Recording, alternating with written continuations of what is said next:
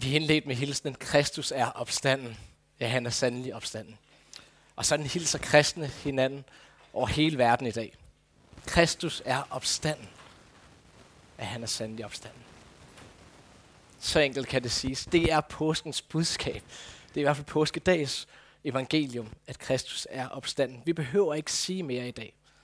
Jeg kunne sætte mig ned nu. Det, det er det, der er. At Kristus er opstanden. Øh, nu havde vi hilsen. Kristus er opstanden, og vi svarer, ja, han er sandelig opstanden. Øh, på mere dansk kan man sige, ja, han er. Øh, og det kan godt være, at jeg bliver karismatisk i den her prædiken. Det kan godt være, at man godt må det påskedag. Øh, det tror jeg godt, man må. Og det kan godt være, at jeg kommer til at udbryde et Kristus er opstanden. Så håber jeg, at I vil være tilsvarende karismatiske og svare, ja, han er. Fordi det er han. Så Kristus er opstanden. Ja, Fedt. Hvorfor er det så vigtigt? Hvorfor er det så vigtigt? Han døde jo for vores synd. Det gjorde han i fredags. Der døde han for al vores synd. Vi har lige sunget, afsonet er vor brøde. Der er ikke noget, der skiller os. Synden er betalt. Hvorfor er det så vigtigt, at han opstår? Nu er jeg sådan en, øh, sådan en, en øh, jeg tror man kalder det en nørdetype, som godt kan lide at læse bibelsk arkeologiblade. Og hvis I synes, det lyder støvet, øh, så er det det ikke. Jeg vil gerne dele begejstringen med jer. Øh, det lader sig ikke gøre. Et af dem, der kan man læse om, at i 2016, så skulle gravkirken i Jerusalem renoveres.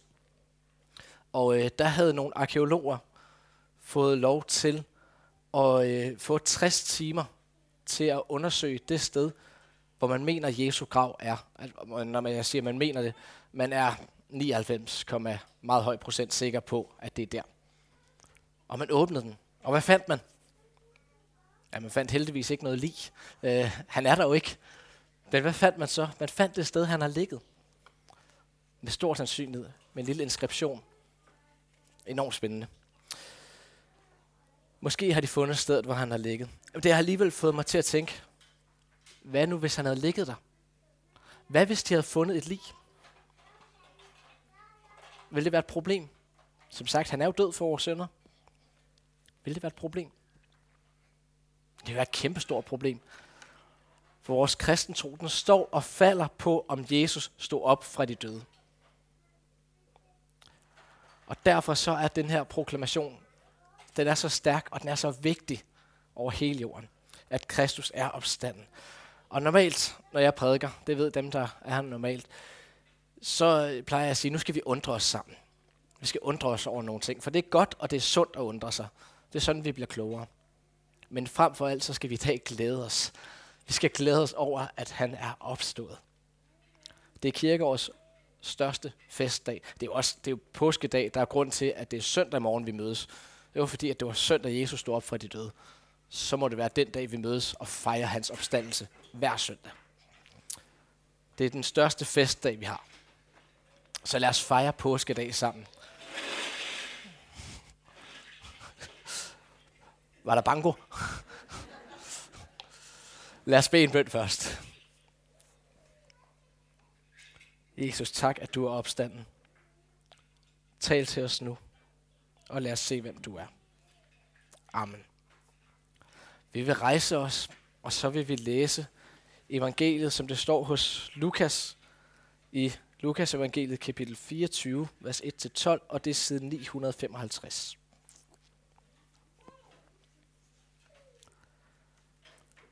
Meget tidligt om morgenen, den første dag i ugen, kom kvinderne til graven med de vellugtende salver, som de havde, hel- som de havde tilberedt.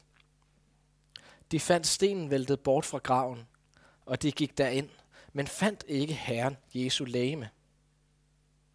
Mens de stod og ikke vidste, hvad de skulle tro, var der med et foran dem to mænd i lysende klæder. Kvinderne blev forfærdet og bøjede sig med ansigtet mod jorden, men mændene sagde til dem, Hvorfor leder I efter den levende blandt de døde? Han er ikke her. Han er opstået. Husk, hvordan han talte til jer, mens han endnu var i Galilea, og sagde, at menneskesønnen skulle overgives i syndige menneskers hænder, og korsfæstes og opstå på den tredje dag. Så huskede de hans ord. Og de vendte tilbage fra graven og fortalte alt dette til de elve og alle de andre. Det var Maria Magdalene og Johanna og Maria, Jakobs mor, og de andre kvinder, som var sammen med dem. De sagde dette til apostlene, men det lød for dem som løs snak, og de troede ikke kvinderne. Dog rejste Peter sig og løb ud til graven, og da han bøjede sig ind, så han linnedklædet og ikke andet. Han gik så hjem, forundret over, hvad der var sket. Amen.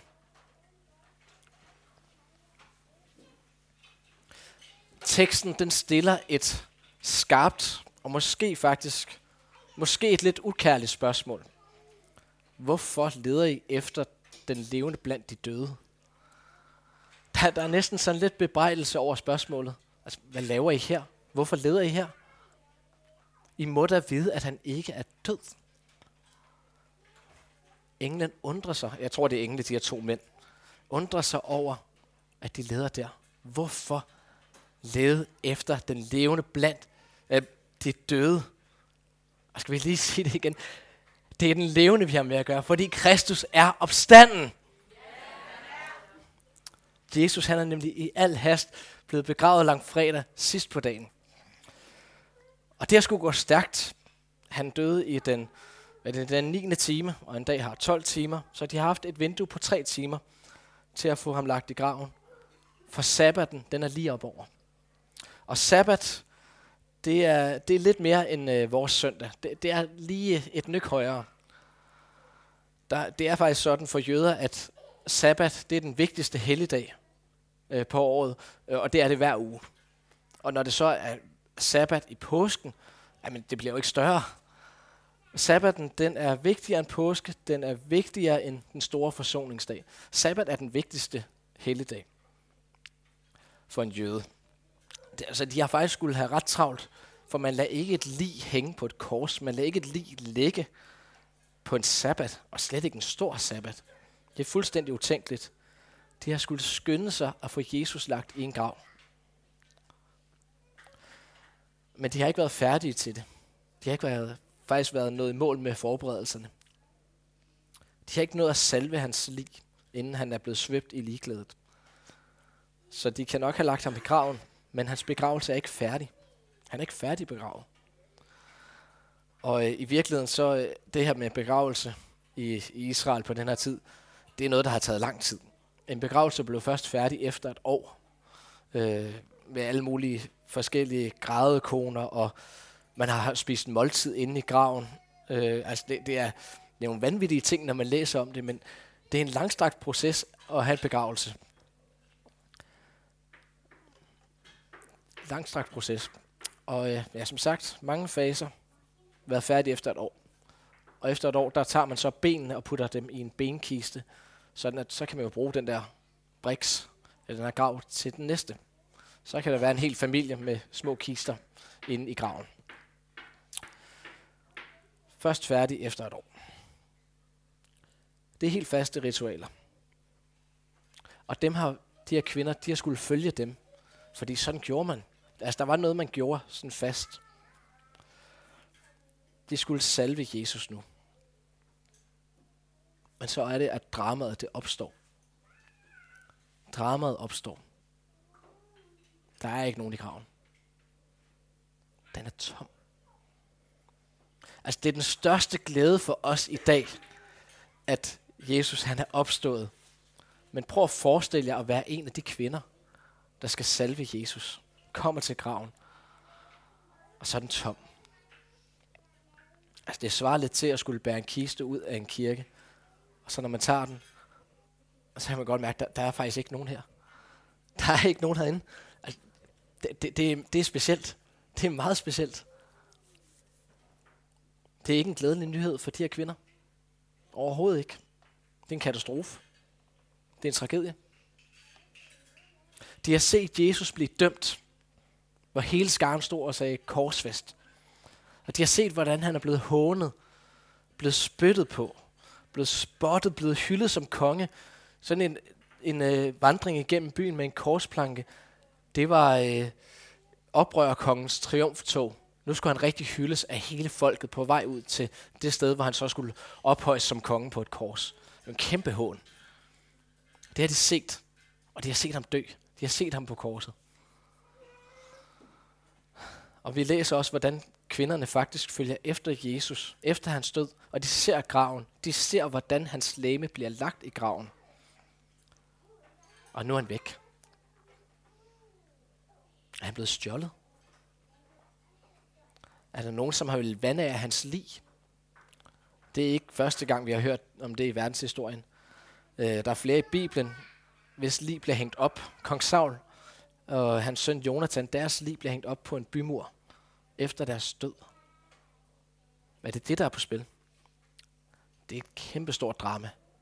Et kæmpestort drama. Hvad har de ikke tænkt? At de bliver mødt med et spørgsmål. Hvorfor leder I efter den levende blandt de døde? Han er ikke her. Han er opstået. Og husk nu på, hvad han har sagt, at han skulle overgives, korsfæstes og opstå på den tredje dag. Og ikke bare det med, at han skulle opstå. Altså, det er sådan en lidt flad måde, det står på i dansk. Husk nu, at han skulle opstå. Palmesøndag, der dvælede vi ved et ord. Vi dvælede ved det her at have brug for. Jesus havde brug for et æsel. Det var en tvingende nødvendighed. Påskedag står der, at han skulle overgives. Og det er faktisk et, et lige så stærkt ord, der bliver brugt her. Der bliver brugt det her. Det er nødvendigt. Altså det, det er nødvendigheden igen. Det var nødvendigt, at han blev overgivet, at han blev korsfæstet, og at han opstod. Læg mærke til det. Det var nødvendigt, at han skulle opstå. Skal vi lige en gang sige, Kristus er opstanden. Det er fordi, det var nødvendigt. Det var nødvendigt. Og det huskede de lige pludselig. De huskede det. Hvad betyder det? Nu var jeg desværre ikke med til påskemåltidet i, øh, i torsdags. Jeg var vestpå til, og var til en anden god gudstjeneste. Men der er noget med det her med at huske på i jødisk forstand, som man også kan bruge noget tid på til, til nadvandstiftelsen. Jeg skal bruge et øjeblik på at lige lægge mærke til det ord og huske på. Fordi nu ved jeg ikke, hvordan I har det. Jeg kan jo mest tale for mig selv. Men når jeg husker på noget, så sidder jeg og erindrer eller mindes. Det er sådan de ord, jeg bruger i stedet for. Så sidder jeg sådan og tænker lidt efter. Og husker det sådan. Det var dejligt. Æh, det kan være en bryllupsdag. Den dag, man blev gift. Så sidder jeg der og smiler for mig selv og tænker tilbage og mindes. Og måske er der en tår i øjet, måske er der ikke. Men det er der nok. Øh, det kan ske for selv den bedste. Ej, når man er godt gift, så må man godt. Øh,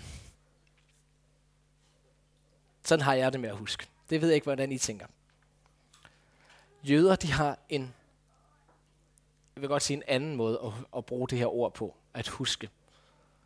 For en jøde, når han husker, så handler det om, at man bliver en del af historien.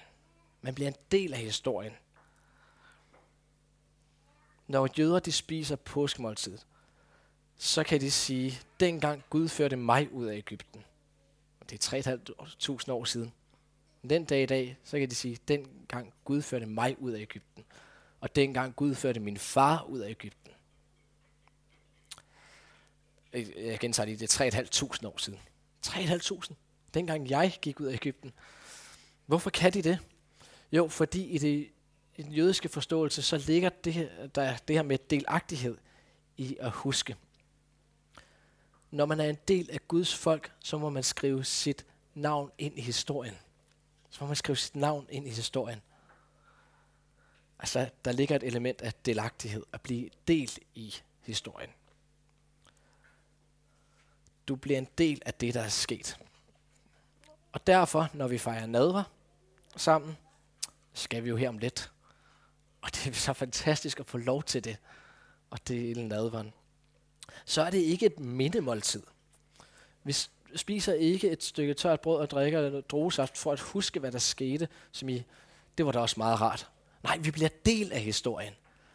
Vi får faktisk del i hans lidelse og død. Det er det, der ligger i at huske.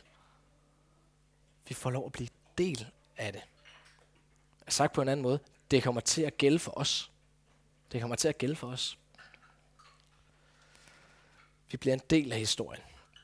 Og når kvinderne, når der står her, at de husker hans ord, så ligger der det i det, at det bliver en del af historien. De forstår, at det var nødvendigt, og at det har en betydning for dem. De forstår, at det var nødvendigt, og det har en betydning for dem. De tror på det. De tror på, at han faktisk er opstået. Det er ikke bare sådan, de husker, at han siger, at det er nødvendigt. Nej, de tror.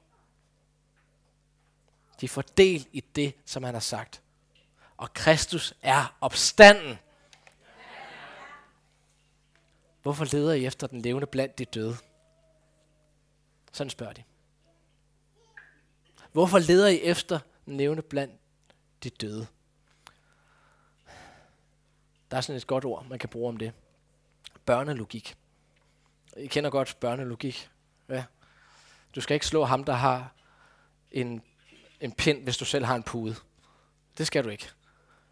Altså, du, du skal slå ham, der har en pude, hvis du har en pind. Altså, det er børnelogik. Ligesom det her.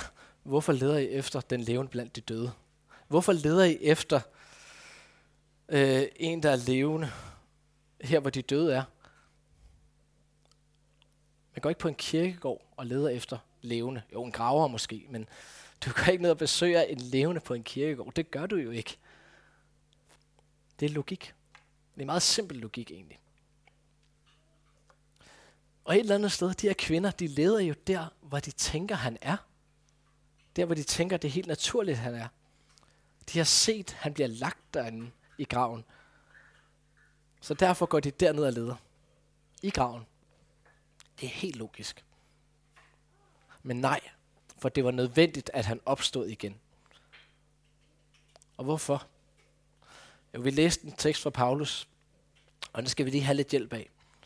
Øh, I kan følge med på side 1049 i 1. Korintherbrev, kapitel 15. Her der kritiserer Paulus. Han øh, retter en kritik mod dem, der siger, at der ikke findes nogen opstandelse fra de døde. Øh, jeg ved ikke, om den kan komme op øh, om det. Altså kan I se med her. Han retter en kritik mod dem, der siger, at der ikke findes nogen opstandelse. Ikke nogen opstandelse? Men hvis det er rigtigt, så er Jesus ikke opstået. Og øh, hvis det er rigtigt, så er vores prædiken tom, og, hvis, øh, og så er vores tro også tom. Og hvis det er rigtigt, så kommer vi til at være falske vidner om Gud. Fordi så er vores vidnesbyrd om, at øh, Gud har oprejst ham fra de døde, det er jo falsk. Det kan jo så ikke passe. Øh, og så har vi faktisk løjet om Gud. Ej, det er ikke så godt. At hvis Jesus ikke er opstået, så er det altså ligegyldigt med at tro på ham. Så er det faktisk ligegyldigt med at tro på ham. Fordi så er vi stadigvæk i vores synder. Og hvis vi kun i dette jordiske liv, det her liv, har sat vores håb til Jesus, og ikke i det evige liv, er det, der er underforstået her, så er vi de mest latterlige mennesker i hele verden. Nogensinde. Jeg har sagt med andre ord, hvis Jesus er en god Gud, som gør gode ting for mig i dag, men ikke gør noget godt for mig i evigheden, så kan det faktisk være fuldstændig ligegyldigt. Så er han ikke anderledes end alle de falske guder rundt om i verden. Hvis Jesus kun er en god mand, som nok døde, men som ikke stod op, så bliver han en Gud, som ikke har nogen magt over døden. For det er jo det, der er hele humlen ved det hele. Da Jesus stod op fra de døde, så besejrede han døden. At Jesus døde på korset betyder, at vi kan have fællesskab med ham i evigheden. At vi kan have fællesskabet. At der ikke er noget, der skiller. Men at Jesus han opstod, det betyder, at der er en evighed. At der er en evighed. Det betyder, at vi kan leve evigt med ham. Kristus er opstanden. Ja, han er. Og hvis der ikke er nogen opstandelse, så kan det faktisk være ligegyldigt med at fejre gudstjeneste. Hvis Jesus ikke er opstået fra de døde, så kan vi lige så godt jeg sove længe. Vores liv på at tælle alle mulige andre om søndagen også. Så kunne vi ligge på sofaen og se Paris-Roubaix allerede fra klokken 10 i dag. Et cykelløb i Frankrig. Øh, så kunne vi gøre det. Men nu er han faktisk opstået fra de døde. Nu er han faktisk opstået fra de døde. Det er det mest grundlæggende i vores tro på ham. Vi er nødt til at sige igen, at Kristus er opstanden. Hvorfor leder I efter den levende blandt de døde? Sådan bliver der spurgt. Hvorfor leder I efter den levende blandt de døde? Jamen fordi det var der, de vidste, han var. Jesus var i blandt de døde. De har set ham dø. Logik. De havde så fint placeret Jesus et sted, og de havde så fint placeret ham, som at det er den, han er. Det er sådan, han er. Det havde de besluttet. De havde besluttet, hvor han var, hvem han var, hvad han var. Og de havde nogle forventninger til ham. De havde nogle forventninger til ham, som han jo så har brudt. Hvorfor leder jeg efter den levende blandt de døde? Jeg ved ikke, om du hører det her spørgsmål til dig i det her også. Om du hører spørgsmålet til dig. Kvinderne, de var nødt til at se den tomme grav for at tro og for at forstå. Hvorfor husker de ikke Jesu ord, før de ser hans grav? Jeg ved det ikke. Jeg ved det simpelthen ikke. Men jeg synes, det udstiller noget ved os mennesker. Det viser noget ved os mennesker. Hvor tror vi, at Jesus er? Hvor tror vi, Gud er? Hvor har vi set ham sidst? Hvor søger vi Gud? Hvor leder vi efter ham? Hvor, hvor er han? Hvor søger vi ham? Søger vi ham som en, som kan hjælpe i hverdagens ting og gøre noget godt for i dag, men som ikke skal blande sig i vores liv? Så tror jeg måske godt, vi kan søge efter Gud blandt de døde. Søger vi ham, som har magt til at gøre noget ved tingene? Eller søger vi ham, som vi håber på er stor nok til at tage sig af mindre bekymringer? Finde nøgler? Søger vi ham, som der har magt over døden? Englen spørger, hvorfor søger I efter den levende blandt de døde? Og den kunne lige så godt have spurgt, øh, hvad leder I efter? Hvad leder I efter? Hvad forventer I at finde her? For det er jo det, der er på spil. Hvem leder I efter? Leder I efter et menneske eller Gud? Hvis I leder efter mennesker, der er masser. Der er masser af gravene. I går bare på jagt. Men hvis I leder efter Gud, så leder I efter ham det forkerte sted. For han er opstået. For han er opstået. Og jeg ved ikke, hvor du leder efter Gud, om man overhovedet kan bruge det udtryk. Men nu, nu er det alligevel det, som teksten taler om. Jeg ved ikke, hvor du leder. Og jeg ved ikke, hvad du tænker om Jesus. Og jeg ved ikke, hvad du tænker om det, at han opstod. For mig, altså, jeg kan ikke se det her, den her begivenhed som andet end det vigtigste, der er sket i verdenshistorien. Øh, skabelse, opstandelse, den nye jord. Altså det, det er de tre, der ligger på førstepladsen. Opstandelsen er så helt central vigtig. At et menneske, det dør. Det er helt normalt. Det sker for, ja, nu regner jeg med, at det sker for os alle sammen. Øh, og hvis det ikke sker for os, så er det fordi Jesus er kommet igen inden. Og det håber vi selvfølgelig på. Men ellers, så er det altså normalen, at mennesker dør. Det er normalen. Og på Jesu tid, der er det ikke unormalt, at et menneske bliver korsfæstet. Øh, det er der faktisk mange, der gør. Oprører, slaver, der løber væk. Folk, der skulle ydmyges i deres død, blev korsfæstet. Det er ikke unormalt.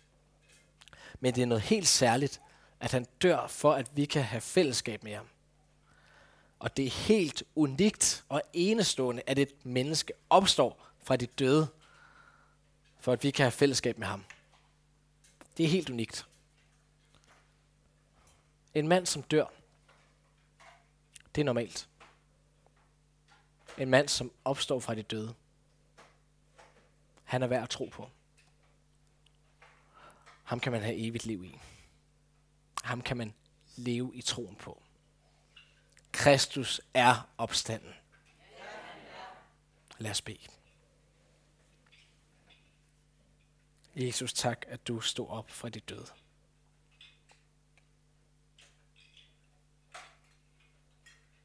Og tak, at du har magt over døden. Og tak, at du har besejret døden. Amen.